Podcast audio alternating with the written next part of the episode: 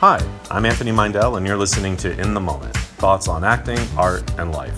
This podcast shares lessons directly from our classrooms at AMAW studios all over the world, offering insights into improving your acting and how to live your life more fully expressed and in the moment. I hope you enjoy. But I have often have actors tell me, I don't want to do I don't want to act anymore. And I was like, okay, well why? And they're like, I'm not getting anything back. Does it sound familiar? Uh, what I'm putting into it is not what I'm receiving. I feel like I'm doing all this and what I'm getting back isn't commensurate with what I'm putting forth, so I'm done with it. And I stop and I think, wait, wait, wait, wait, wait, okay, hold on. We actually have this all backwards because unfortunately, living in the culture that we're living in, living in the society that we're living in, we use a measurement of success based on the end result of getting things. And so you equate getting back with making millions of dollars, being on a huge TV show, winning lots of awards, having three cars and two boats, being, being dating the hottest woman ever, being uh, okay to go into the coolest club in town. And all those things are great. I'm not saying, if, you know, if you're experiencing all those things, that's those are fine things to experience. But when you begin to equate actual creation with the end results of things, the end results are going to win out every time because it happens in here. It happens in here.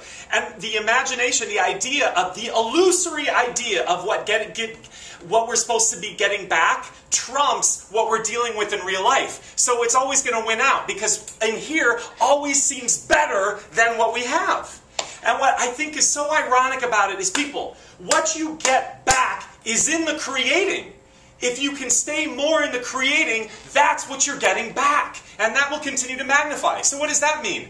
Creating in the moment is giving you back what you're seeking. More, more release, more fearlessness, more excitement, more dynamism, more bravery, more courage, more all of these things being more on purpose, feeling more liberated, having more joy.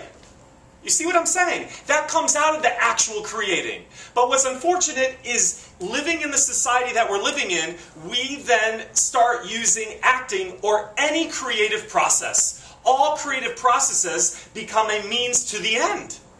And what's sad about that is it's dysfunctional and it's incorrect. The way our society moves in that respect, it contaminates creativity, the actual purity of creativity. You know, I wrote down, so what's the big deal if you're 30 years old and you're acting in waiting tables? What's the big deal? Who cares? What's the big deal if you're acting if you're acting and you're 45 and you haven't made it yet? Are you doing what you love? Are you waking up every day feeling challenged and actually trying to do the best you can with what you have? Are you actually living your dreams? Even if your dreams, the, the, actual reality hasn't maybe met up with your dreams, but you still feel like, you know what? At the end of the day, I'm doing the best that I can. That, that is a, an alive life. That is an alive life, people. You can't let the societal model, and especially in this industry, contaminate the purity of why we want to be creating in the first place, and also define you and make you feel bad about where you are. That's a big thing.